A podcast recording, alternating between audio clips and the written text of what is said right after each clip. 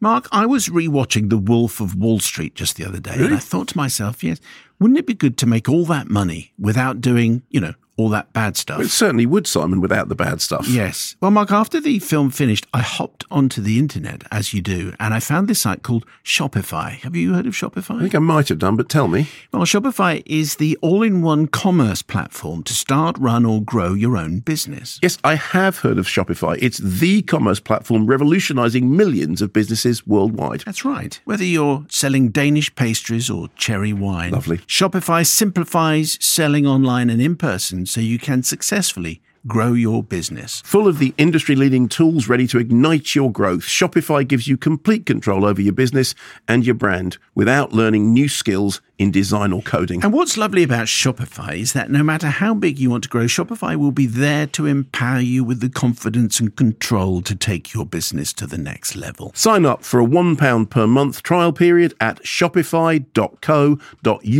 slash Kermode. Hello? Not Mayo, all lowercase. Go to shopify.co.uk slash Kermode. take your business to the next level today. That's shopify.co.uk slash Kermode Something wrong here. without Mayo.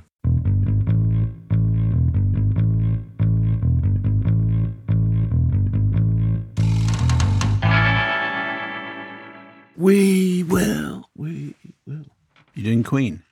I was doing Bohemian Rhapsody. I've got this idea. You weren't. For you were a song. We Will Rock You.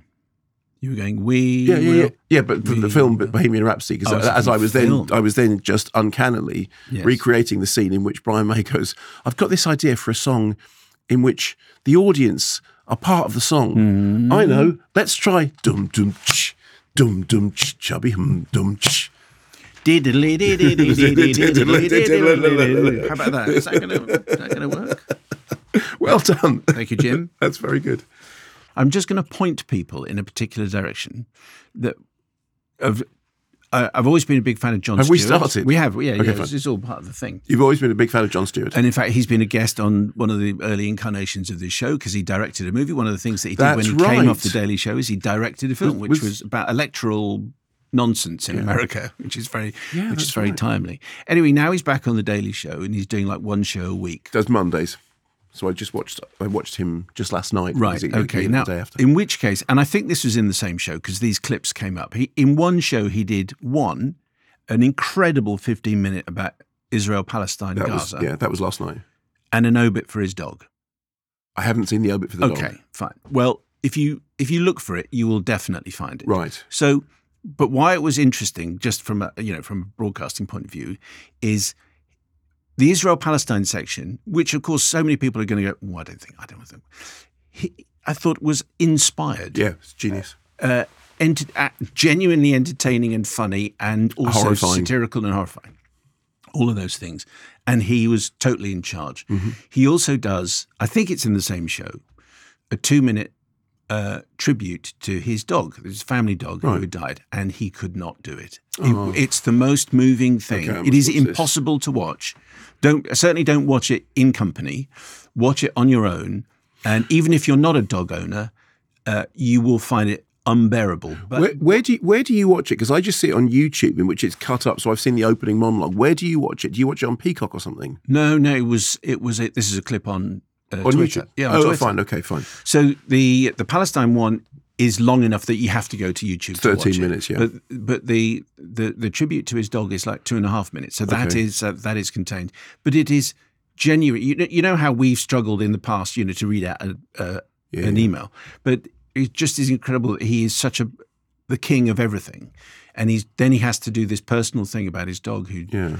Uh, who who died, and he, he he just can't do it. He has this great section where he said, "My dog managed to do what the Taliban didn't do, and scared Malala." So they have this clip where Malala is walking down the corridor. Jon Stewart's dog comes up, and she's terrified of this terrified of this dog and runs away. The Taliban couldn't do it, but Jon Stewart's dog managed to do it. Anyway, it's just fantastic, and I would encourage people to, to have a look, just as uh, uh, to look at both actually, and just think, okay, this is really class. One of the one of the very few things I miss about uh, not being on Twitter or X, as Elon dumbass. I don't call it that. Whatever. Um, is I used to really enjoy Stephen King's tweets about Molly, the thing of evil, which Yes. is his dog. And he puts these pictures up of Molly, the thing of evil, looking like the least evil thing you've ever seen in your entire life. And I kind of felt that I got to know Molly.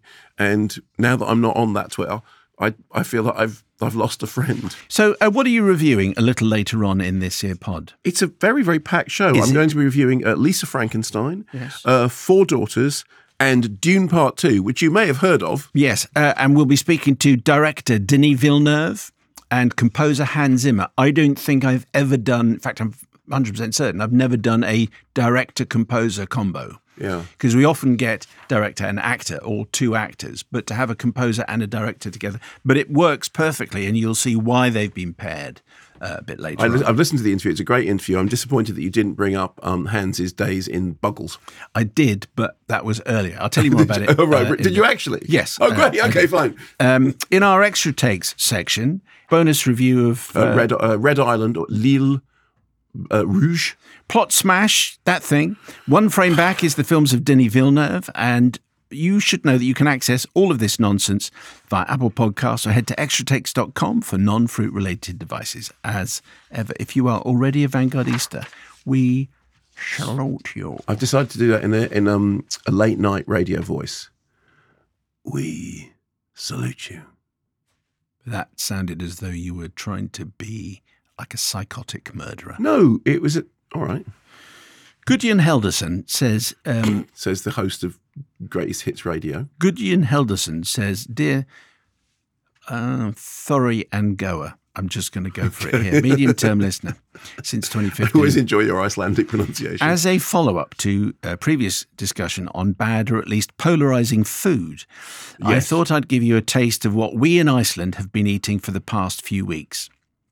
My experience of Icelandic food uh, on two visits is that it stinks and is and is awful. and surströmming is not Icelandic, no, it's surströmming is not it's Swedish. Swedish, right? Anyway. But they're all part of the, the great the great Scandi The great project. Scandi Dutch. Yeah, that's right. exactly. During the Old Norse month of Thori, which runs from late January to late February, Icelanders toast the old gods in what is called Þorrablót. Not Which a promising thoroughly title. bloated. A midwinter feast. Feasts are held at various times all around the country. Thorough bloat. Yes, let's all celebrate it. It's our new favourite festival. During these parties, we drink copious amounts of brennivin, which is burning wine. Ice- Burning wine? yeah, that's what it means. Iceland's signature highly alcoholic beverage. Guests also partake of what is called uh, podomatur, or Which Thorry's food. Okay. Actually, it'll be Thoromatur. A vast array of preserved food, good and also decidedly not good. The menu is heavy on smoked, salted, dried, pickled, and fermented meats. You must have some fermented shark.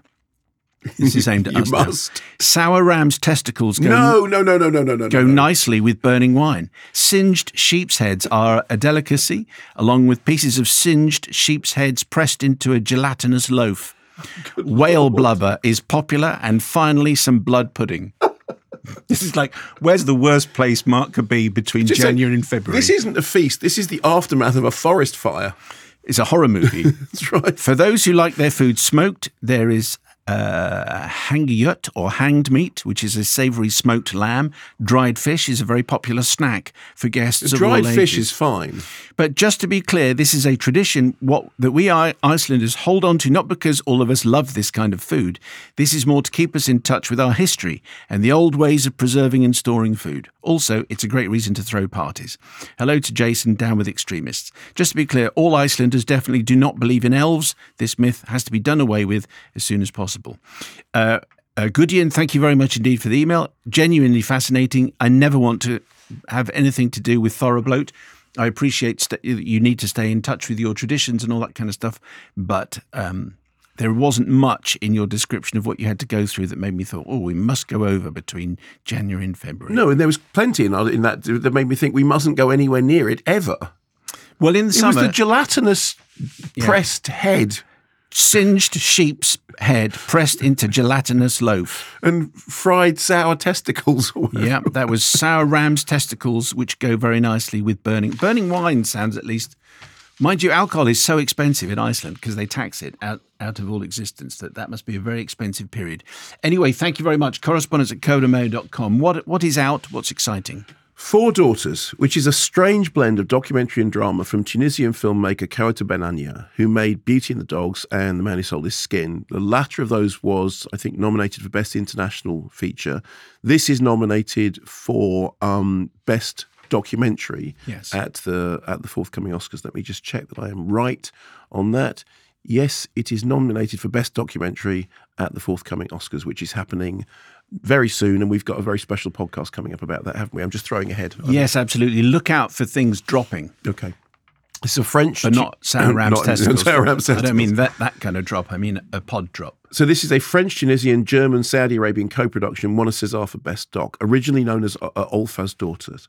We meet Olfa, who is a Tunisian mother of four daughters, and we learn that at some point, two of those daughters, the older two, disappeared. The film doesn't initially tell us how, but many will know the news story of Olfa Hamrouni, which made headlines in 2016 when she spoke out against the Tunisian authorities for not preventing the uh, radicalization um, by Daesh of her of her two daughters. So, although the film withholds this information at the beginning, if you're going to see the film, the chances are you probably know something about the story. I should say that I didn't because I just I went into it not knowing what it was at all, and then I realised that I had uh, read about this. So the filmmaker asks the family to tell their story, and she brings in actresses to fill the spaces in that story. So there is a combination of drama and documentary. We're going to play a clip. Obviously, the clip is subtitled, and afterwards, I'll tell you what was said in the clip because it is relevant to the rest of the review. Have a look. ألفة عندها أربع بنات الزوز الصغار آية وتيسير مازالوا عايشين معاها. والزوز الكبار رحمة وغفران كلاهم الذيب. وزادة باش تتعرفوا على الزوز ممثلات اللي باش يمثلوا أخواتكم الكبار. إما فما ممثلة آه، باش تعوضك وقت اللي أنت شي حوايج صعب عليك تنجمش تعملهم. هذا هو الجانب الخايب في الفيلم. نبداو نبرشوا في الجروح متاعنا So essentially, just to recap, and you, you saw that with the subtitles. So what, what we hear in that trailer is that um, they are going to bring in two actresses to play the two daughters who we're told have uh, disappeared, Been, and it's how they describe it is devoured by the wolf. devoured by the wolf. And we are also told that Olfa, the mother, there will, she will play herself, but there will also be an actress who is brought in to play her during scenes which are which are too disturbing. So it's a very intriguing setup. And um, what then happens is that the story is told of this family, and we see the two uh, actors working from photographs and, and recollections and the stories that are told by the rest of the family in order to, as I said, fill the absences in that space.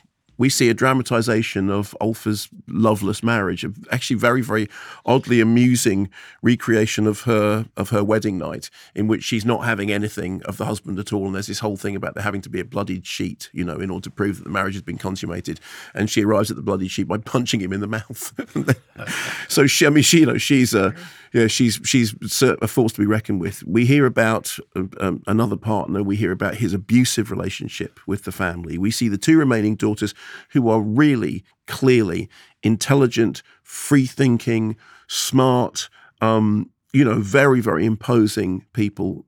Recollecting how much they loved their sisters and how their sisters became radicalized. And we see reconstructions of an encounter with the police in which you know, the police are told, look, th- th- these people are being radicalized. You have to do something about it. And the police basically said, well, we can't do anything about it. So, on the one hand, it's a kind of heartbreaking story of families being torn apart by hardline religious dogma. And incidentally, I should say that obviously the the dogma here is, you know, Daesh Islamic State uh, dogma. I saw this weirdly enough, uh, pretty much back to back with another thing that I saw about the lunatic. Uh, well, actually, weirdly enough, I, I, it was the Jon Stewart thing that you were talking about, in which there was that clip of the lunatic Christian nationalist doing the, you know, we want to bring about Armageddon and got and the and the blood will flow right up to the bridles of the horses. I love that uh, hardcore dogma. Yeah, you? and it's so you know. Let's be honest. Hardcore religious lunatic dogma in any form whatsoever. A belief in a specific knowledge of God is a terrible thing, sir. A terrible thing indeed. And the form is unsettling because you watch it thinking, uh, okay, wh- which bits are dramatized, which bits are. There's one moment when they're in a certain scene, and an actor says, "I need to stop. I need to stop. We need to have a discussion about this." What here? No, off camera, and you're thinking, is that actually real, or is that? I was thinking of the the, the work of people like, um, you know, there was there was that well, there's, there's there's several documentary makers who've, who've brought in drama, which means you're constantly questioning. But I was wondering, what is the the role of the dramatization? And I think I may not be right. This is what I think. I think it's to do with uh, the idea that, that that people are always playing roles. They're portraying characters. They're they're getting into character. They are becoming things because one of the things this is about is about people becoming somebody else as a result of a kind of indoctrin, uh, indoctrination. And I was also thinking of if you compare this to, for example, Joshua Oppenheimer's brilliant documentary, The Act of Killing, in which the whole act of restaging trauma, actually acting it out, dramatizing trauma, somehow proves the key to unlocking it. Um, the two daughters who are with Olfa are remarkable company. I mean, really, really remarkable company. I, I, would almost say watch the documentary because a couple of hours spent in their company is is, is worth the price of admission.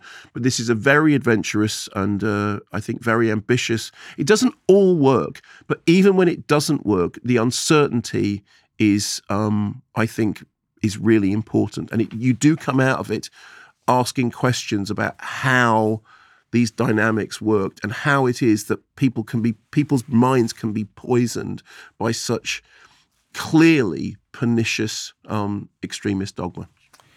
And it's called Four Daughters. It's called Four Daughters. Okay. I said the original, the original title um, when it, when it was originally released was uh, Olfa's Daughters, but here it is Four Daughters, and it's up for Best Documentary at the Oscars, uh, which are a, a week very soon. Yeah, still to come. Mark's going to be reviewing uh, Lisa Frankenstein, which is the new film from screenwriter Diablo Cody, and Dune Part Two. Uh, and because of Dune Part 2, we will be speaking to Denis Villeneuve and Hans Zimmer. Now, Ooh, Denis Ooby Doo. Wise, wise words in which Mark and I, in alternating weeks, have to guess the artist and terrible song during the break. Okay. So we'll be back before you can say. A Gucci shoe tree, a year's supply of antibiotics, a personally autographed picture of Randy Mantooth, and Bob Dylan's new unlisted phone number.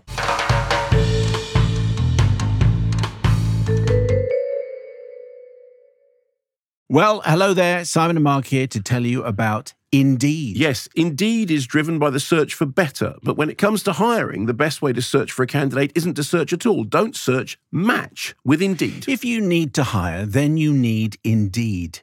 Indeed is your matching and hiring platform with over 350 million global monthly visitors, according to Indeed data. And if you're busy watching all of this week's film recommendations and you have no time, then you can use Indeed for scheduling, screening, and messaging so you can connect with candidates faster. But Indeed doesn't just help you hire faster. 75% of employers claim Indeed delivers the highest quality matches compared to other online job sites. Leveraging over 140 million qualifications and preferences every day, Indeed's matching engine is constantly learning from your preferences. So, the more you use Indeed, the better it gets, like us. Why not join the more than 3.5 million businesses worldwide that use Indeed to hire great talent fast? Listeners of this show will get a £100 sponsored job credit to get your jobs more visibility at indeed.com slash Kermode Mayo. That's indeed.com slash Kermode Mayo. Terms and conditions apply. Need to hire? You need Indeed. Indeed. Mark, I was rewatching The Wolf of Wall Street just the other day, really? and I thought to myself, yes, wouldn't it be good to make all that money without doing, you know, all that bad stuff. It certainly would, Simon, without the bad stuff. Yes. Well, Mark, after the film finished, I hopped onto the internet, as you do, and I found this site called Shopify. Have you heard of Shopify? I think I might have done, but tell me. Well, Shopify is the all in one commerce platform to start, run, or grow your own business. Yes, I have heard of Shopify. It's the commerce platform revolutionizing millions of businesses worldwide. That's right. Whether you're selling Danish pastries or cherry wine, Lovely. Shopify simplifies selling online and in person so you can successfully grow your business. Full of the industry leading tools ready to ignite your growth, Shopify gives you complete control over your business and your brand without learning new skills in design or coding. And what's lovely about Shopify is that no matter how big you want to grow, Shopify will be there to empower you with the confidence and control to take your business to the next level. Sign up for a £1 per month trial period at shopify.co.uk slash Kermode. Hello? Not Mayo, all lowercase. Go to shopify.co.uk slash Kermode. take your business to the next level today. That's shopify.co.uk slash Kermode Something wrong here. without Mayo. So, just a reminder, although this is uh, slightly nuts if you're uh, vanguardista because you just you just heard it, you don't need to be reminded. But for those who've had some uh, advertising copy, uh, the wise wise words are. And I'm going to give you the full quote now, okay? Okay. This is going to take about 30 seconds, all Go right? ahead. A Gucci shoe tree, a year's supply of antibiotics, a personally autographed picture of Randy Mantooth, and Bob Dylan's new unlisted phone number, Rosemary's Baby, a new Matador, a new Mastodon, a Maverick, a Mustang, a Montego, a Merc Montclair, a Mark IV, a Meteor, a Mercedes, an MG, or a Malibu, or a Mort Moriarty, a Maserati, a Mack truck, a Mazda, a new Monza, or a moped, a Winnebago. We're, hell, we're giving away Winnebagos. We've got a herd of them. Or how about a McCulloch chainsaw, a Las Vegas wedding, a Mexican divorce, a solid gold Kama Sutra coffee pot, or a baby's arm holding an apple.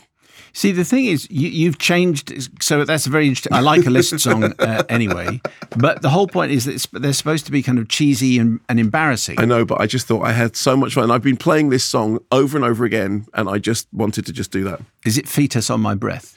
No, but but you're. I suppose generically you're in the right. Go on. It's "What Do You Want from Life" by the Tubes. I, mean, I had no, I had no idea. Really? No. So, um, but you Really? you, you have distorted that. You, that's it's supposed to be cheesy and embarrassing lyrics. That's the point of reading them out, not is- lyrics that you like. The point is, the cheesy ones were at the beginning because it was, you know, a Gucci shoe tree, a year's well, supply of antibiotics, Bob Dylan's new unlisted phone number.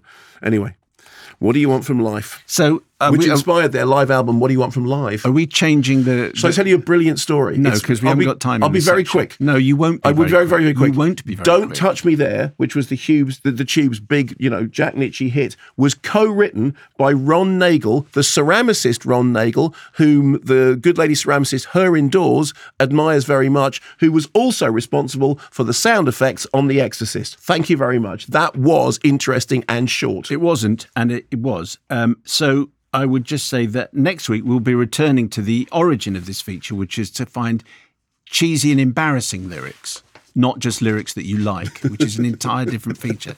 Anyway, last week, uh, and we have been inundated. Because I did uh, Jermaine Stewart, we don't have to get our clothes off. So here Take is just a off. tiny fraction of what we've received. Mark and Simon. This is from Matt and Deb in Macclesfield. My wife is a brewer of homemade wines. So that's Deb. Oh, I'm right, okay. imagining. And I'm guessing you can already see where this is going. Oh, this is Over the Yeah, years, fine. she has made a number of interesting and potent home brews, including Seville orange, pineapple, and parsnip oloroso sherry wine, to name some of the highlights. Not only has she made sweet cherry wine, but I had in fact opened a small bottle of said beverage and was happily working my way through it whilst listening to your latest podcast. I almost spat out my mouthful of sweet, delicious, and quite strong cherry wine when you got to the part about no one drinks cherry wine. And we simply had to email in. Love the show, Steve. Extremely long term listeners, Matt and Debbie Macclesfield. P.S. We can remember listening all the way back to the origin of the dilemma in joke. That's how long we've been listening. Wow. Michael in Berlin. Many years ago, I lived on the same street in Berlin as uh, Leydicke, a family distillery founded in 1877, when they were sold and indeed still sell fruit wines, including blackberry, blueberry, and cherry. So that's Leydicke in Berlin. Richard de Dominic de uh, There- Richard there is literally a slew of these. de do, de do, To do- Richard to do de- Ron Ron. to do do do da da da da. Sorry, de Dominici. Thank you, Richard. I can't believe neither of you have ever been tempted by this popular mainstay of South London newsagents. Uh, Julian Mills, Tunbridge Wells via Pembrokeshire, but with a heart for Cornwall and Manhattan. I was shocked, I tell you. Shocked. Shocked to hear your knowledge lack of knowledge on cherry wine. After being introduced to it by my mother, I always get a four pack of cherry B in for Christmas. It's not fava beans and a nice Chianti, but it hits the spot nicely. Kieran in Bristol. With my wonderful partner slash church sponsor 36 weeks pregnant and considering having your delightful witterings on in the background to assist in trying to create a calm atmosphere when the time arrives, I've been gearing up for writing in. After weeks of thinking what else I could contribute, Simon suddenly confidently proclaimed none of the listenership will have drunk cherry wine. On possibly the first occasion I met said partner's mum and stepdad, the latter told us a hilarious story from his teenage years when he turned up at a house party with nothing but a bottle of cherry wine.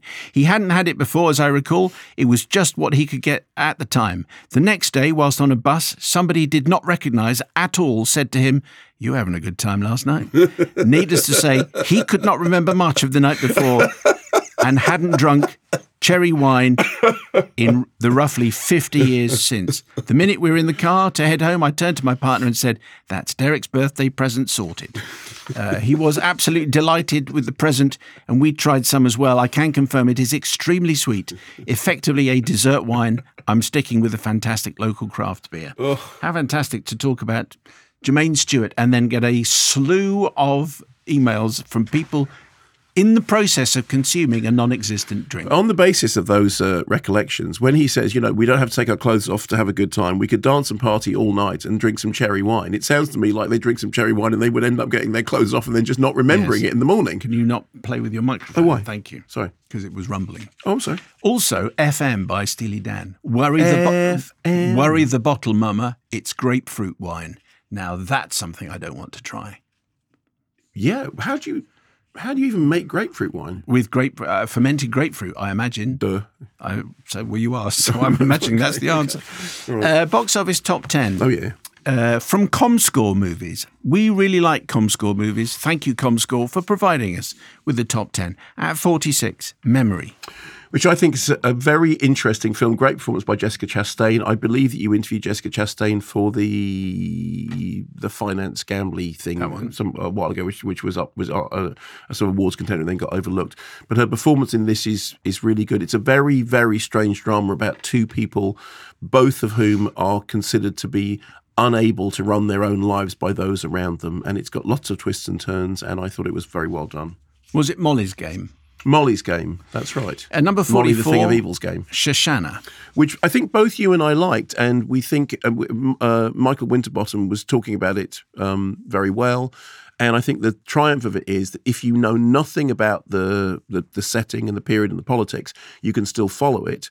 But it doesn't ever feel polemical. He kept saying that it was essentially a romance, a romance across political divides Number 13, Perfect Days. which I liked, not quite as much as other people. I know some people have really kind of thought it was it was it was perfect. I thought it was charming, if if not. I mean, it was. Remember, um, Lars von Trier once said this thing about you know. Uh, you, you, you always need the astringency in something you know which has got you know double whipped cream. Anyway, it, it, it's good and it's got a lovely central performance, but I don't I don't think it's a masterpiece. Kevin 420 on YouTube. Uh, is he a bot, do you think? Anyway, a really special film, just wonderful, really. One of Wenders' greatest and one of my favourites of 2023. For a film with no plot, it is always involving and touching. Within it, I located the serenity and vibrancy of life Wenders strives for that anyone can attain with a calm dignity and a steady constitution. Well, that's a very fine review. Andy Oliver, uh, also on YouTube. If you sit through the end credits, you will discover the Japanese word komorebi. It roughly translates to the scattered sunlight that filters through a canopy of leaves. A motif that is not only literal in the film, but also, I think, perfectly sums it up. The whole story, like the sunlight, is there, but the viewer will never get to see it or experience it all. This is not a film that will burn you, but you will feel its warmth nevertheless. Komorebi, less a word than a feeling. Write it down. You'll probably never use it, but it's good to know it exists. There are lovely words in Japanese for which there is no um, English language equivalent, um, but there is there is one I cited a few weeks ago, which means the anxiety that is created by the knowledge that the universe is endlessly expanding. That sounds like it's going to go into a Monty Python song sung by Eric Idle. Expanding and expanding. Uh, number 10, into the 10, then it's Mean Girls. Again, just done very well. So this is now in its uh, in its sixth week in the top ten. Amazing for something that was going to go straight to video. Nine here, 21 in the States. Straight to streaming, straight to video was, of course, from the previous century. So I'm sorry.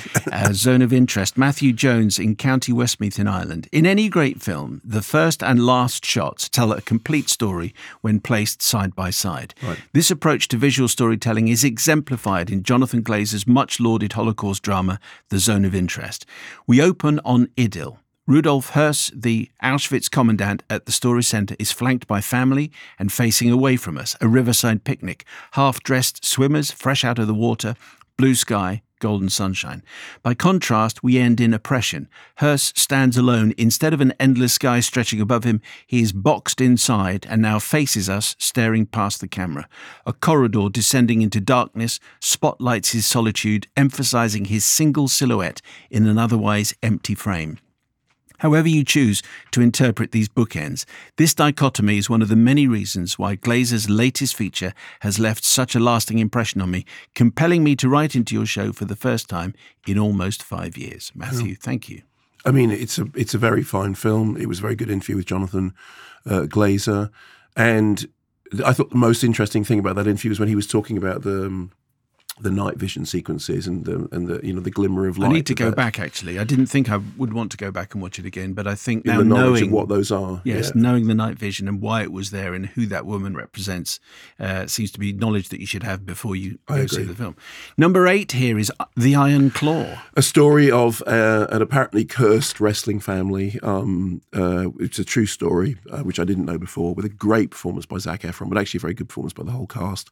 But I thought it was, I thought it was really interesting, and I have no interest in wrestling at all. The Iron Claw refers to the sort of signature move of the father, but actually, really, what it's about is the Iron Claw that the father casts over the whole family, and the way in which that then goes through generations. Number seven here and number seven in the States is Wonka, starring Done all right, isn't it? Paula Paula Atreides. Yeah. So we are now going to have the interesting thing, which is that next week, if Wonka now in its 12th week is at number seven, um, Timothée Chalamet is going to, in an ideal world, um, Wonka would drop down three paces so that Dune Part 2 is number one next week and Wonka is number 10, so that Timothée Chalamet bookends the top 10. That would be nice. Well, we'll see if it happens. Argylle is at six. which I enjoyed. And yesterday, I had yet another conversation with somebody who said, "Oh yes, you're the person that liked Argylle," and I said, "There are more of us than you think." well, clearly it's at number six and at number six in the States as well. Madame Web is at number five. Which is, I mean, you know, disappointingly rubbish.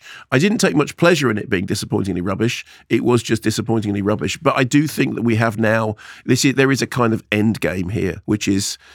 Come on! It, it, it now looks like these films are being made by people that just don't care. I don't mean the director and the writer, instantly. I mean the studios and the you know the production line that's that's causing them to carry on. There's no need. There's no need. David from Aberdeen, uh, I decided to take a gamble that the critics and my own initial impressions from the trailer were too harsh. They weren't. So I went to watch Madame Web. I have to say that yes, both I and the critics were too harsh. Don't get me wrong, it's not a great movie by any stretch of the imagination, but it's okay popcorn fodder. Main failings are in the writing, the direction, and creative decisions, but the main issue is the level of acting from Dakota Johnson and Sydney Sweeney. Having seen them act so much better in other projects, it was jarring to see them both essentially phone in performances f- uh, that flatter a glass uh, flatter than a glass of soda left to sit for a month. Will I be watching it again? Maybe when this hits a streaming service or a video. I have access to, uh, but I won't return to my regular world of cine for a second viewing. Thanks again. Uh, for being, you know, entertaining and informing. Okay, that's interesting because I think that the things that it has going for it are. I think um, Dakota Johnson's performance is actually one of the best things about it. The script is terrible. The script is terrible. Um, the direction, it's hard to know because I get that it looks like a film that's been beaten out of shape in post production. So it's hard to know what the direction ever looked like, and the special effects are terrible. Dan says, I am by no means a Madame Web fan. In fact, I'm also exhausted by Sony's lazy filmmaking as a corporate weapon to hold on to rights they no longer respect. However, I have to talk up the comparison to Godzilla Minus One. As great a film as it is, it is not comparable. Japanese wages and conditions in the film industry are so much lower than the US, especially when it comes to special effects studios. It does not change the fact that American budgets are out of control, but we need to find a new argument. Over and out, down with crazy budgets and up with storytelling at the fore. Okay. says Dan. Uh, number four is Demon Slayer, new entry. So I haven't seen this, but this is the um, uh, it's a it's a, uh, uh, um, uh, animated dark fantasy. It is part of the same. If you remember, I I reviewed some years ago Demon Slayer uh, Mugen Train, which I really really enjoyed. Um, I wasn't uh, offered a screening of this, but I actually rather liked the Demon Slayer that I saw. It is just so for so you know, for technically, it is the um, direct sequel to the third season of the anime television series, as well as its third film adaptation. Okay. Context. just the context. Why have they shown it to you then? I, I don't know. It just, it- yeah, no, it, it just may have been that that um that, that, I was in Berlin or something. Anyway, it's number two in America. it's good. I mean, here, you know, so I don't. I don't think it's anything well. to do with it not being a good film, Migration is at three. which we enjoyed. Although I think that the um the the the um the Weebles, what are they called? Heaven's sake, I've gone completely blank. What are the things I love more than anything? Minions? Minions. Yes. Wow, that was a senior moment. The minion short at the beginning is funnier. Uh, number two is uh, Wicked Little Letters. Hooray! Funny swearing by posh people. Laura in Bournemouth. Dear Foxy asked, and oh, I can't say the other one. No, you can't. Uh, The notorious. C word, the B word, the other B It's word. a P word, one of the P words. Notorious flitter between hobbies. Several time participation award winner and one time charitable abseiler down the Spinnaker Tower. Okay. Says Laura. I have just been to see Wicked Little Letters, and what a wicked little gem it has proven to be. I will watch absolutely anything Olivia Colman appears in. So after seeing the trailer, I was sold, and as predicted, it's a total delight. Good. Olivia Colman's repressed, puritanical airs are pitch perfect, and there is no attempt to hide how much fun she and all the rest of the cast are clearly having. This isn't a movie to rock the foundations of feminism, and I doubt it will appear on any awards lists, but I laughed all the way through. Timothy Spall, has, uh, as an overbearing father, is of course excellent, and Jessie Buckley brings an intrinsic charisma to her sweary rose, which, as a woman who has been known to turn the air around me a similar shade of blue to that of my hair, I found absolutely refreshing. And Jana Vasan, as a, a woman police officer, Gladys Moss, leads an excellent supporting cast and often, through facial expressions alone, acknowledges the baffling nature of small town England. She does. I truly hope that lots of people go to see this before Dune 2, Sandy Boogaloo. To give it, uh, so that's Laura's new name for it. Dune 2, Sandy, Sandy Boogaloo. Boogaloo? Kicks it off the multiplex screens. Whatever mood you may happen to be in, this film cannot fail to leave you feeling buoyed. Hello to Jason, up with saucy language and love the show, Steve. Uh, Laura in Bournemouth. So Wicked Little Letters. Number two, that's a big hit then. Yeah, I'm really pleased because, as you probably know, there have been some reviews of it that have been very, very sniffy. There was a, there was, I think, one of the very first reviews that came out was like a one star review in Ludicrous. Yeah, absolutely ludicrous because it is funny, and I think one of the problems is that um, y- you need to see it with an audience because you need to. There is something about the audience laughing at the swearing that is just particularly joyous. I mean, I laughed all the way through, and I thought it. I thought the performances were good. Anjana Vasan is very, very good. Olivia Colman, obviously, Jessie Buckley, but I mean, it's just it sort of hits a sweet spot. And I, what I really love is it's kind of you know people talk about the joy of the English language. Stephen Fry talks about the joy of the English language. You know, I we all studied Chaucer when we were at school. There is something genuinely weirdly Chaucerian about the nature of the swearing because it is like somebody swearing in a second language. Is I thought that was really funny. Okay, at number one here and number one in the States, Bob Marley, One Love. And again, another example of a film that, that was very, very harshly reviewed, at least initially, but it's fine. It's not, I mean, it's not great. There are things wrong with it. It does take the rough edges off the story, which is a shame. I would have liked it to have been slightly less hagiographic, but it's fine. I've seen. I tend to think that most of the people who are really slagging it off haven't seen that many pop biopics. Because believe me, if like me, you're an absolute aficionado of that genre, it's one of the three star entries. It's fine. Uh, in a moment, Dune 2, Sandy Boogaloo with Denis Villeneuve and Hans Zimmer.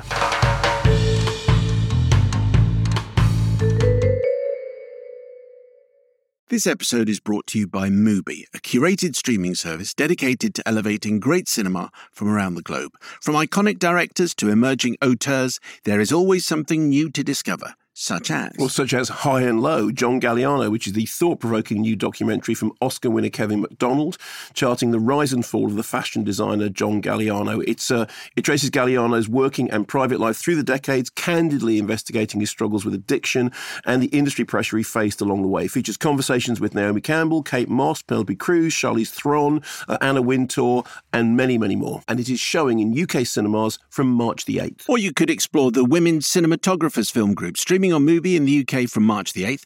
As women have found more equal footing in the film industry as directors, producers, and screenwriters, cinematography remains a stubborn final frontier. Around International Women's Day, Mubi are spotlighting the artistic and technical work of women working behind the camera, including including films such as Annette from 2021, Benedetta from the same year, and more recently, Passages, all streaming in the UK from March the 8th. You can try Mubi free for 30 days at mubi.com slash Kermode and Mayo. That's mubi.com slash Kermode and Mayo for a whole month of great cinema for free. This episode is brought to you by the good folks at NordVPN. Mark, would you say that AI has been one of the hot topics of the last 12 months or I so? would indeed Yes. say that, Simon. We've had uh, writers and actors striking over the potential misuses of AI. We've had many films exploring the topic, including uh, Mission Impossible Dead Reckoning Part 1 and The Creator, among others.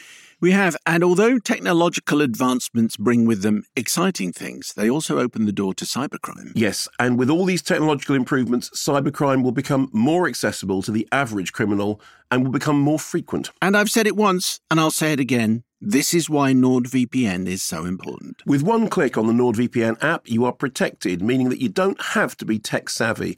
Their threat protection feature shields your devices from viruses, malicious malware, and phishing sites. Also, one NordVPN account can be used on up to six devices. Plus, you can get access to streaming services in other regions, all for the price of a cup of coffee per month. To get the best available discount off your NordVPN plan, go to nordvpn.com slash take. There's no risk with Nord's 30-day money-back guarantee, and you'll help support our podcast. The link is in the podcast episode description box. Now, our guests today are the director, Denis Villeneuve, and the composer, Hans Zimmer. Their latest, eagerly anticipated collaboration is Dune Part 2. It's out now. The film rejoins Timothée Chalamet's Paul Atreides on the desert planet of Arrakis, where he seeks revenge against the people that killed his people, including his father. You'll hear my interview with Denis Villeneuve and Hans Zimmer after this clip from Dune Part 2. Your blood comes from dukes and great houses. We don't have that here. Here, we're equal. Men and women alike. What we do, we do for the benefit of all. Well, I'd very much like to be equal to you. Maybe I'll show you the way. And that is a clip from Dune Part 2, and we're very excited to be in the same room as Denis Villeneuve and Hans Zimmer. Gentlemen, nice to see you. Very nice to see you. I was just comparing what this feels like, Denis, for the launch of Part 2 with the launch of Part 1 when we were just coming out of COVID. It was a very different time. It must feel wonderfully releasing, actually. Absolutely, because in part one, uh, I, I did feel that uh, I was uh, racing with uh, concrete on my feet. You know, it, uh, it was the, it was like um, horrible way to launch a movie. But I, I- I'm not complaining because the world was suffering. But I'm just saying, as a filmmaker, with uh, very difficult times. This time, at last, we have a almost normal, uh, normal release. normal release. Yeah. Yes, it was surprisingly quite well received for a small independent production. wasn't it? But it must be frustrating waiting to get this film out because you have been. You have oh been yeah, there was delayed. that. Yeah, but uh, it it uh, it was a small delay, not not too long, and it, it gave me the chance to do something that I was not expecting. Uh, uh, I had a gift, which is that we will release the movie in 70 millimeter, uh, uh, in IMAX or in a regular 70 millimeter 70 millimeter format in print. That I had done, I didn't do that in ages, and uh, that's a gift from uh, Warner. Uh, that uh, was like uh, yeah a little balm on the way. To, yeah. The gap between one and two is long enough, I think. I, mean, I, I watched part one the day before I went to see um, part two, which is what I think most people should do. If they don't have a, an opportunity to do that, just introduce us to where we are with part two, Denis. But it's it's simply we, we, we catch up the characters where we left them. a few hours later, and that, that's the that one of the challenge of the, the adaptation was to make sure that uh, if someone will not have seen part one, will still be able to enjoy part two. There's enough clues at the beginning of, of the of the movie to that uh, to so you can understand overall the, the the the background of what happened in part one. So I tried to do a little resume at the beginning, simply as simply as possible. I love the fact, and I think I've got this right, that you both read Dune as teenagers, like the age of 14, something like that. Is that is that right, Hans? Did you Uh, no, completely. And I think one of the things which, which I truly enjoyed, and Denis will probably say I'm wrong, but is that when we made it, our hearts were like teenagers, except we had the knowledge of experience of having done some work. So we could feel it like the way we felt it when we first read it, but we had the, the mental technology to actually. what did you feel it. when you first read it? it, it was one of my it, it sort of was it helped me through a lot of sort of teenage angst problems you know the fears the mind killer part it, it I, I thought it was absolutely it, it, it was absolutely as a teenager it was one of my favorite books it was one of the most important books and um, I think we were standing on the Warner Brothers lot when you very quietly said to me, "Have I ever heard of a book called Dune?" And I sort of went, you know, you know, like when little dogs get go a little mad and they do that thing. I think I scared you a little, because I was so. I, here's the other thing: I never saw the David Lynch one, because as a teenager, when I read the book, I made a movie in my head, and I didn't trust anybody to not disturb those images. But when when when Denis said, you know, have you ever read a book called Dune? Which I knew was not a casual question. You know, I mean, this is th- this is not just a friend. This is a this is a man of great vision, and I knew that everything that I imagined he would triple. He would, he, you know, he he would be true to what I had in my heart. Did you, before we actually talk about what people will see when they go and see Dune 2, when you were the same age, when you were reading the book, did you feel similarly to, to Hans? How did it make you feel? It felt home. This book felt home. It's like uh, let's say when you read it at uh, at the beginning of your teenage years, uh, and you you s- follow that this young man that is is uh, uh, trying to fi- to consolidate his own identity, and uh, a young man that will uh, a young a boy that uh, uh, will finally find home in a, in a, foreign culture is something that absolutely uh, uh, moved me at the time. When Paul is lost with his mother in the in the, the desert, and he said that could be a good place to live. I remember how I, I was like, I don't know. I strongly identify not with the messianic part of the character, but with the, that quest for identity and and that love for uh, how open he was to uh, uh, someone else called another culture and and the way Frank Herbert described this culture, the Fremen culture, all the details of it, and how it was linked with biology and, and the study of ecosystems, which are topic at the time, the science that I was uh, really interested by. I there was a precise moment in my life where I was a crossroad. It was either cinema or biology. I chose cinema, obviously, but it's a, it's a, it's like um, the study of life is at the, at the center of, of the book, and it's something that I really uh, adore. Interesting that you say about the foreign cultures because I was grappling with the very same thing.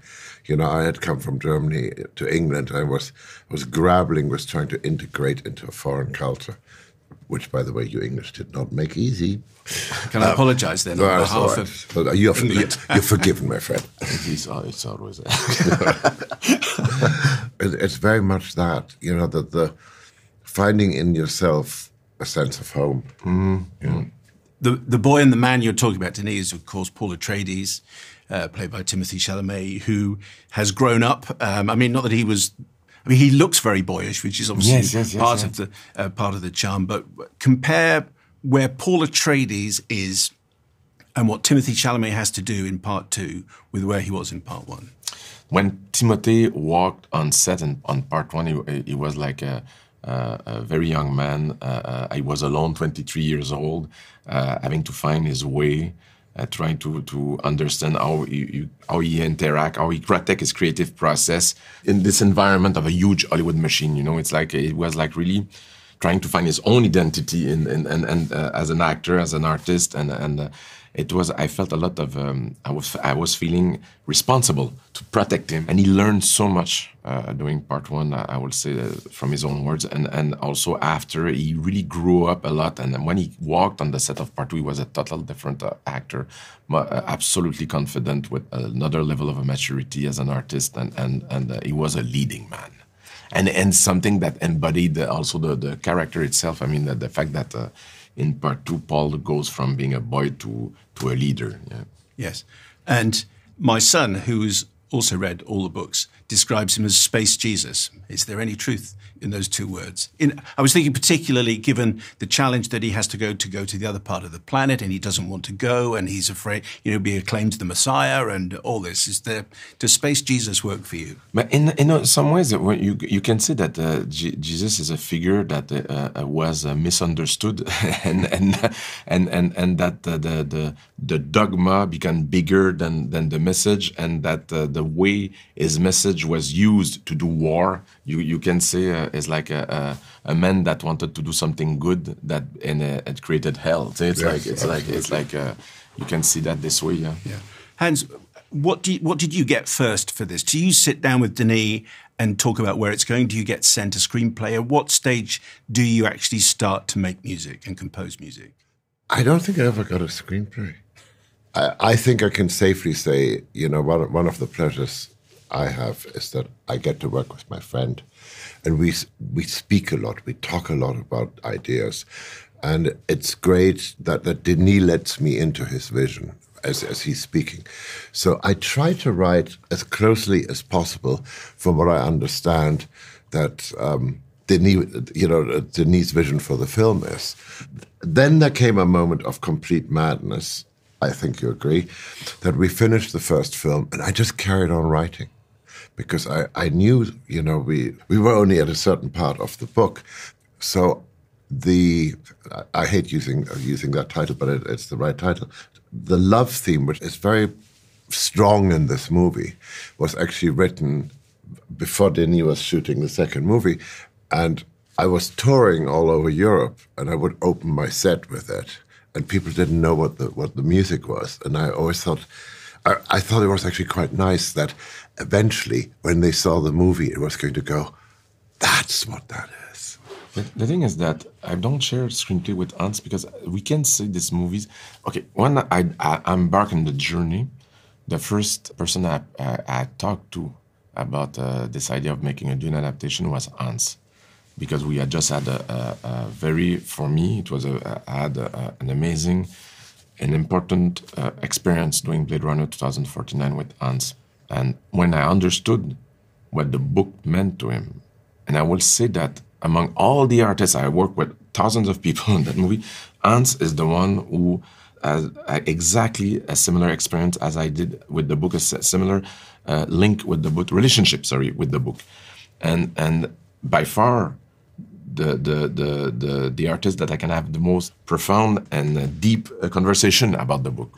So he's, he's like, I think for me, Dune is like a, a movie that is made by two artists. And, and I love the idea that as, as I'm, uh, uh I'm writing the screenplay, shooting everything, Hans is doing the, the, the, the sound design, uh, the, the music design, and that we merge together. And it's like super important because there's a dialogue between the music and the movie that is operated by him being inspired by the image and the book that elevates the, the, the movie. It's not, uh, uh, uh, let's say that Hans is not contaminated by, by the screenplay, which is very important. He's inspired by the book. And I wanted all my team to always go back to, to the book. In a perfect world, I would have rather not having any screenplay to make this book. It would have been impossible to make the, the movie. I mean, but it's I love the idea that at least with one of my collaborators, I can uh, go go this way. Just read the book and compose music. so if you follow that through, are you already composing for the next film? Um, for Dune Messiah, have well, you started on that?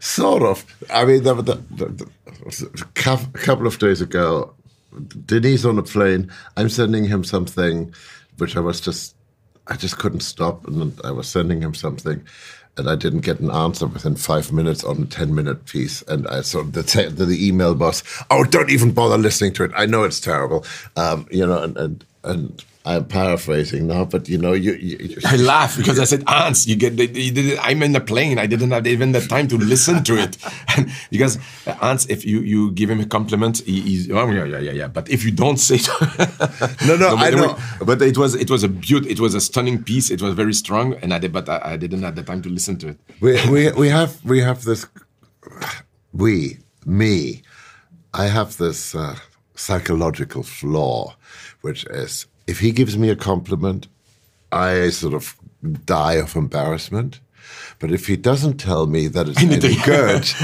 I die of, uh, you know, You oh my god, way. I he's failed, I failed, you know. So, so, um, so we have we have figured out our language, I think, by now. Yeah, yeah, and I think that the idea of making a, a third chapter like uh, that, I always thought that it, it would make absolute sense once the, the, the first book will be done to have, uh, like Frank Herbert did, an epilogue that gives like a, a, to see the impact and the consequences of Paul Atreides' uh, actions, and I think it will be a, quite a, tragic book, a tragic movie too, and and uh, I'm very inspired by that. I mean, uh, I hope you don't mind me saying this, but I mean, when we were doing the first movie, we didn't actually know really if we were allowed to do the second movie. Yeah, you know, yeah.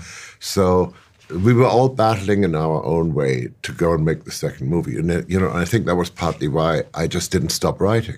I just, uh, you know, I just carried on writing. Well, Dune 2 is beautiful, absolutely stunning piece of work. I loved it very much. And I'm already looking forward to the third. Hans, Denis, thank you very much for thank talking you, thank us. you, thank you. Thank it was you. lovely.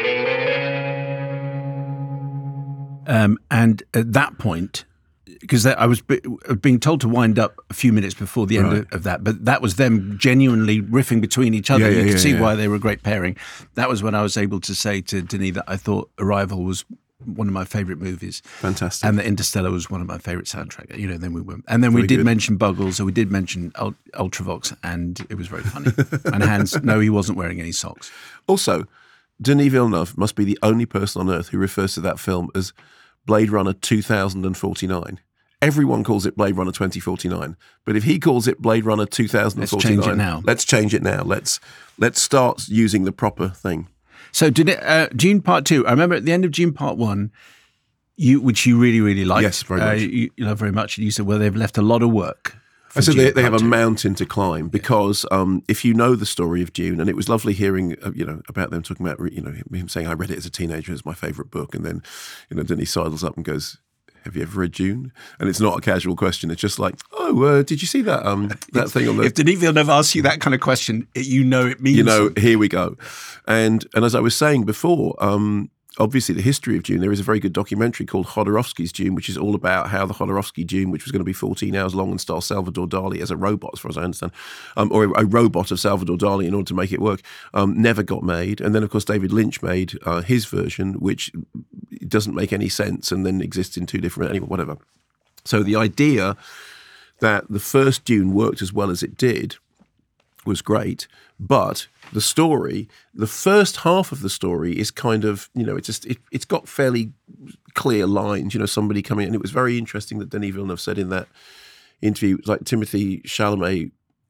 Be- between the two films, but you know, kind of comes of age, which Yes. of course is the story of becomes a Paul Atreides. man. But the second half is a lot darker. It's a lot more complex. It's a lot more complicated, and it's interesting that that's probably where the wheels come off in the in the David Lynch version. So, firstly, you do have to have seen Dune Part One.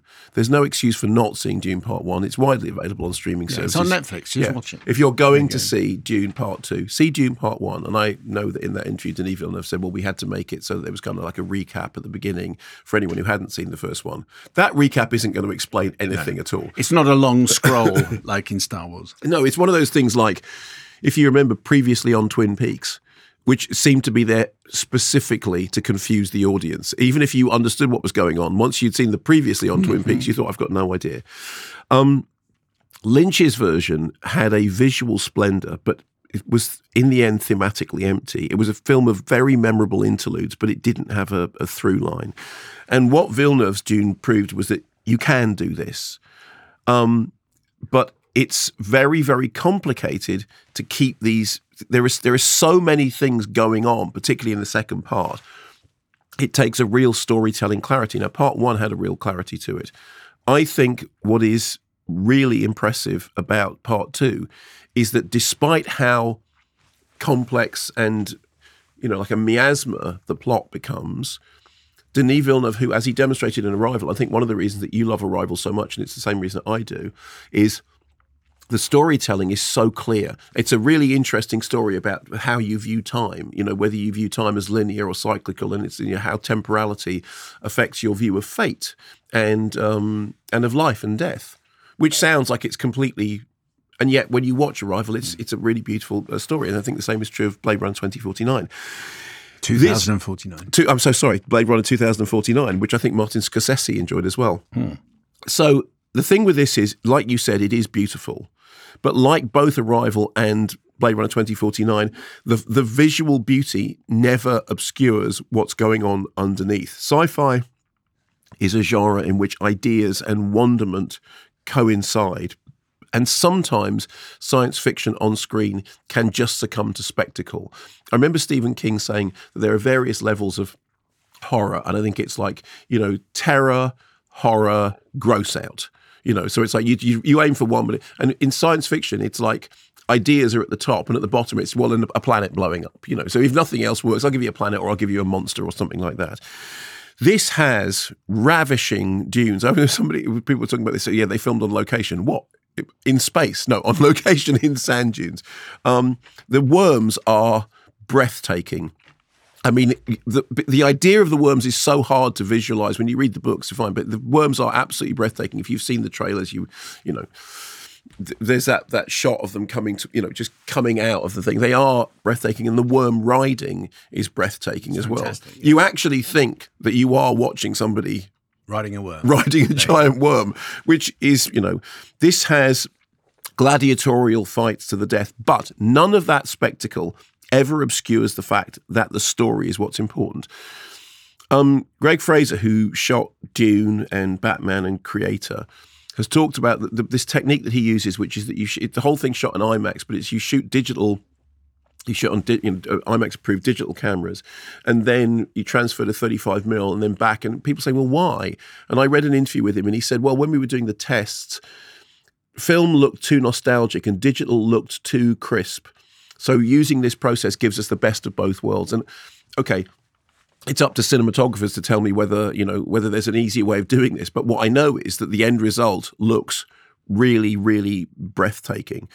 Um, I think when you were talking about the Space Jesus, which is what Child Three refers to, Child one Child One, I beg your pardon, is Space Jesus. Space Jesus, Which it does sound as though part three is definitely going to be Space Jesus. But it's also, and I don't mean this as a, a as a mocking thing. I mean it genuinely. It is Monty Python and the Holy Grail, because one, not Monty Python, uh, but Monty Python's Life of Brian. Because one of the things that's fascinating about it is that as the you know Denis Villeneuve was saying, you know, the, the dogma becoming you know bigger than the message, and then the, the message it, it turns into warfare. If you remember the sequence in Life of Brian, when the crowd chase Brian, and one of his shoes falls off, and and John Cleese, but he has left us a sign. It is a shoe, and then somebody else says, "No, no, he's left us the gourd. We must follow the gourd." And and it and suddenly all these kind of this plethora of ideas come, and he's and he's doing all the time. I'm not the Messiah, and there is a kind of I'm not the Messiah element to the Paul Atreides character, which is then sort of overwhelmed by what we are told is predestined fate. And there's a lot of very complicated philosophical stuff here about the idea of prophecy and prophecies being stories and prophecies being stories that are used to control people. And actually, in the context of something we were talking about earlier on about any kind of um, you know religious fundamentalism and the way in which those ideas can be poisonous, this is a really kind of deep, dark dive descent into all of those things with giant space worms, ornithopters, um, you know, gladiatorial battles. And there's one shootout sequence which is really properly uh, nail biting stuff. Also, in, in terms of the music, I was told recently apparently the bagpipes in that first film they're not bagpipes. Aren't they? Well, you see a bagpipe on screen, Yeah, but do. apparently Hans Zimmer did it with electric guitar, much like Big Country did Wow. when they were in a big country. But anyway, so brilliant to hear that part three is happening, which is Dune Messiah, which Space Jesus, uh, uh, as you're calling it. And I think that this does have the potential to be like a triptych, like the, like the first three Star Wars movies, which people kind of take as as a sort of you know the, the holy trinity of the Star Wars stuff. Um, I really like the because what happened with the next book is that Herbert was, was saying that it's about the consequences of what happens, and you know, uh, Denis Villeneuve talking about, you know, it's it's a, it's a tragic idea, the, the messianic tragic idea, and we are sort of, I think we're definitely set up for that. But I I'm just so impressed that he's managed to keep all those really quite complicated themes going whilst having all this extraordinary visual spectacle, whilst having moments when you're just looking at it and thinking, I've been transported to another world. And I would say see it in the biggest format you can. Did you did you feel that Christopher Walken and Florence Pugh were kind of so here is my here is my okay. my PS. I think the performances are, are very good. I think Zendaya is terrific. I think she's really She is she, she actually is the kind of the, the center of the drama, and it's a this is a big weight to carry because this is a very very complicated uh, film. I think she's really really great. And Austin Butler, I didn't recognize. Austin Butler is Sting. I didn't recognize Austin Butler initially. It was like, oh wow, it's Elvis. You're not supposed to know. No, but that's- it could but- be anybody. but that's great. However, and also, you know, I'm not the biggest fan of Timothée Chalamet, but I, I spent the whole movie not thinking of him as Timothée Chalamet, thinking of him as as, as Paul Atreides. My one quibble would be Christopher Walken plays Christopher Walken, and they, they, they I mean, you do expect him at one point to tell Timothée Chalamet that he's got the watch that his father put up his Jaxie because it's he's doing Christopher Walken. Even the Christopher Walken hair in space is Christopher Walken hair, and it. And I think Christopher Walken's great. I think he's really, really good. But but there was something weird about that role. I never thought that that was anything other than Christopher Walken wearing a costume. And I I have this feeling that if you said to Christopher Walken, "So, Christopher, tell us about the background to this story," he wouldn't have known anything other than what he was saying. Now, I may be wrong. I may be wrong, but what, but on screen, I think it is the one jarring note that he appears to have been parachuted in from outside. And of course, it's a you know why not cast Christopher Walken? He's great in everything. I think he isn't great in this. And your other point was that you think that uh, inevitably, because he and Florence Pugh are, uh, you know, are, are connected. They come, they, you know, they come together. That it feels as though they're underused. Yeah. it- you go through the whole of the first film thinking, okay, we're Stellan Skarsgård. He's clearly the bad guy, and then you get to Dune two. You go, oh, well, he's not the main bad guy because there's another There's the bad guy. behind- him. Yes, although I think the difference would be that I think that Florence Pugh is great for the amount that she is used, Mm-hmm. and I think that Christopher Walken isn't. I just think he's. I think he's not very good in it. I, and that is a minor quibble Yes. in the worms, the sand, the politics, the religion, the the everything else, the music, the whole experience. My one quibble is Christopher Walken talking. Very good. So Dune part two, I'm thinking it's going to be movie of the week, but we'll find out because no one actually knows until Mark says the words. Maybe Mark doesn't know himself. I keep banging the microphone. I'm so You sorry. You do. Ads in a minute, Mark. But first, it's time to step once again with joy in our hearts into the laughter lift, the Huzzah. lift of laughter. Hey. Hey. Mark. Child three was pretty angry last week. Right. You remember? I do remember. He was angry about the music being a little too loud. Anyway, he was also angry about the courier who'd gone to pick up your My laptop because uh, you'd forgotten it, and we interrupted his sleep at the ungodly hour of I don't know nine thirty or something like that. When I got home that evening, he caused a bit of a scene. He angrily stomped up to our extremely small loft and started playing his bongos very loudly. Did he? It's a little dramatic, if you ask me. But was it a symbolic gesture? Yes, and there were That was- repercussions. Hey! Thank you. Child three added those. a bit of a mixed week with uh, with uh, with you know who. I'm afraid the good lady ceramicist here indoors confessed that she broke my favourite lamp.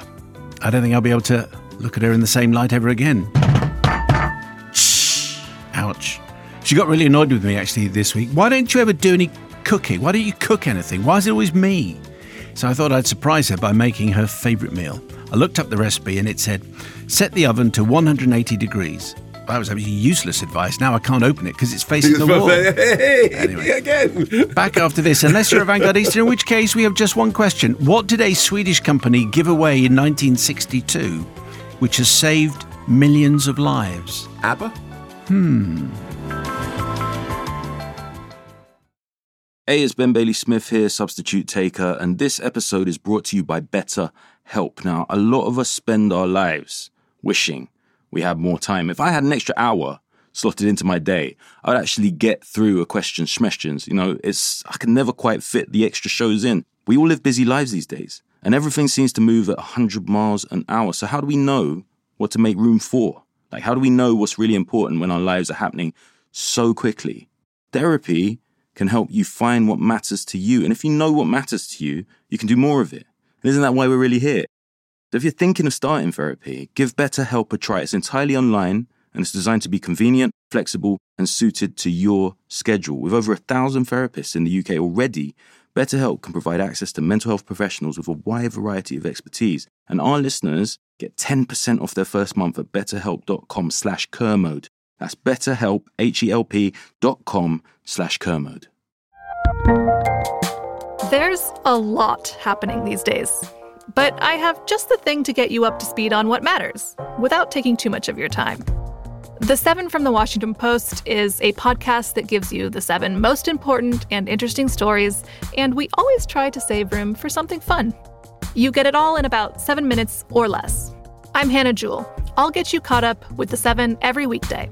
So follow the seven right now.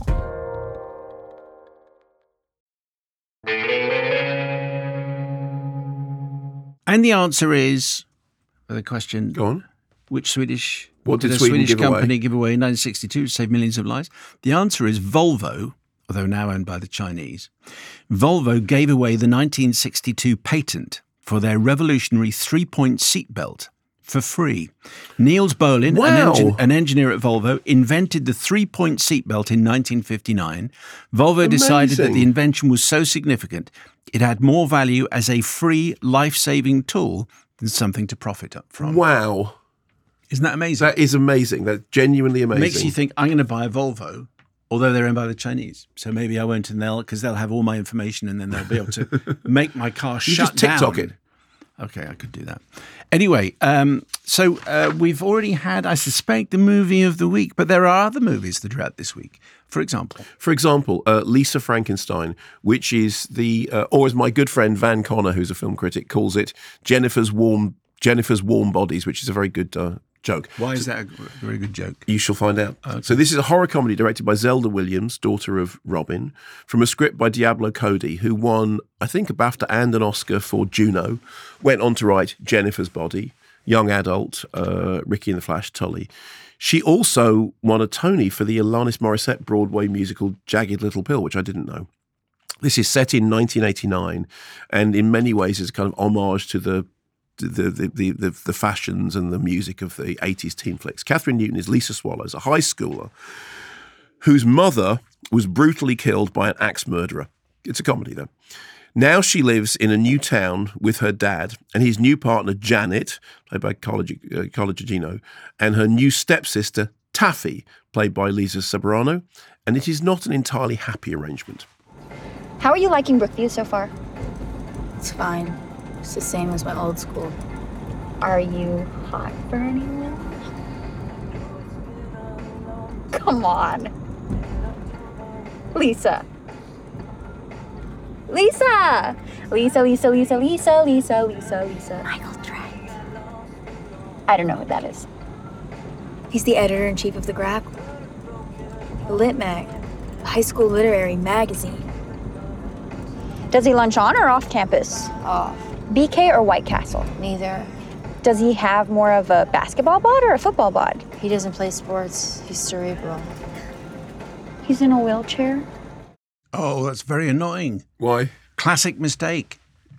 What? Movies, sh- scenes shot in cars, Yeah. where the driver is spending most of her time looking at the passenger. Okay. Nobody does that.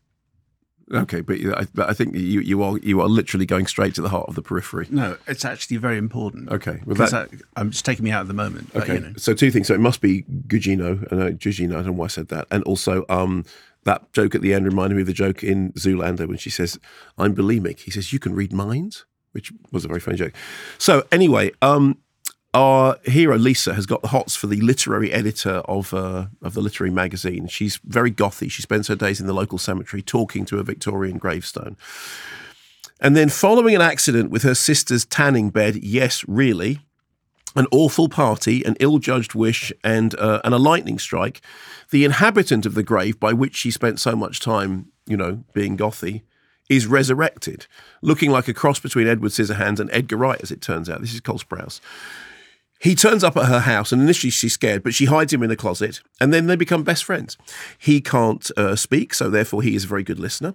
He is missing some body parts, and he's embarrassed about missing the body parts. So, with the help of an axe and the tanning bed and some electricity, they set about getting the body parts back. So, the reason that Van said it's Jennifer's warm uh, body is because there are echoes, obviously, of warm bodies and life after Beth, the kind of teen friendly cocktail of, of love and death lots of nods to 80s picks like weird science um, you know the teens bring fantasy creation to life by wiring up a computer to a thing and a lightning rod and then something blah blah blah blah blah.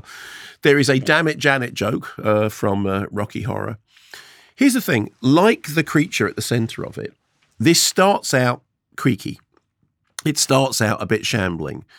And at that scene that you just saw in which you were complaining about the fact that somebody was looking at the person next to them whilst not looking ahead. do Yeah, yeah, fine. Um, but then, again, like the, the creature at the centre of it, it proceeds to find its feet and indeed its voice. And then it gets a lot more gleefully gory and vengeful than you would expect.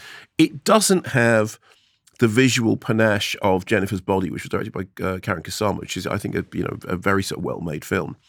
And it does lurch around unev- unevenly, particularly in pacing. There are some times in which you know, just the pacing of certain scenes seems alarmingly out of step, again, like the monster. But as the thing proceeds, all those ramshackle elements end up kind of adding to its charm. Now, as far as I understand, this hasn't been embraced by the box office uh, in the US, and I can't see it being a hit here. I think it will struggle to find an audience.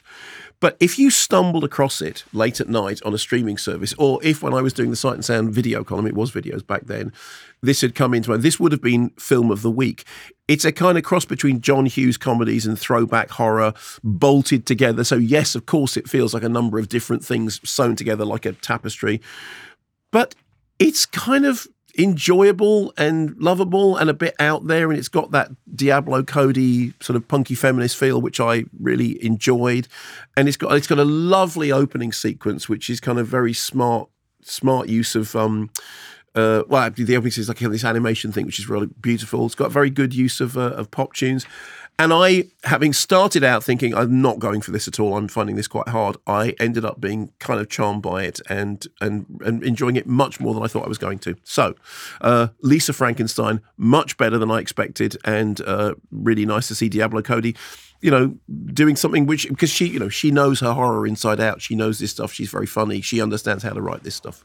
Go see it. It Go sounds like it. it's worth it. Worth I thought so. I, I I think it won't do well. I, I can't see it setting the charts on fire at all. A quick bit of what's on here. This is where you let us know of anything that is kind of cinematically, vaguely related by recording a voice note Yeah. and sending to sending it to correspondence at kermodeandmayo.com. For example, this. Hi, Simon Mark. We're Hope Productions and we are wondering if you could advertise Gogarth's first film festival on Friday, the 22nd of March. Our school is in Llandudno. It will run from 7pm and our main film is Top Gun. Tickets can be found on Eventbrite. Just search for for the first Ysgol Gogarth Film Festival. Thank you. So full marks to the young people at that school in Slandudno uh, for inviting us to their very first ever film festival. And well done for observing your rule. But the shorter, the punchier, the better. Well done. That was exactly what we were asking for. Exactly. So if you're anywhere near Th- go and g look that up and go and find it and go and support it. And how fantastic for schools uh, having a film festival. Yeah, brilliant. Clearly, an inspired teacher somewhere. Somewhere there is there is a captain, my captain. There isn't there? There is. Um, before we go, Eric Crawford in Massachusetts. Yes. You know, this is this is almost like a pause for thought, like a thought for the day, like Okay. a profound moment at the end. Pause for a course horse. Okay, yes. So Eric says last week, Avantgardista stressed the usefulness of discussing favourite rather than best films. Right, yes. Mark then made a case for The Exorcist being both his favourite, but in a more than one way, also the best of Yeah, yeah. films. So this leads me to share an epistemological shorthand that has been useful to me and might be useful to others of this parish. Okay. Okay? This seems to be obviously true. It's simple. We use the word truth for three very different things. Not doing this and instead adapting names for these buckets of meaning might reduce online flame wars significantly. Truth one Okay. personal truth. This is my favourite city. That is my least favourite food, and may I introduce you to the love of my life. We can agree that arguments of these points are, on, are rather silly. No point. It's just personal truth. Yes.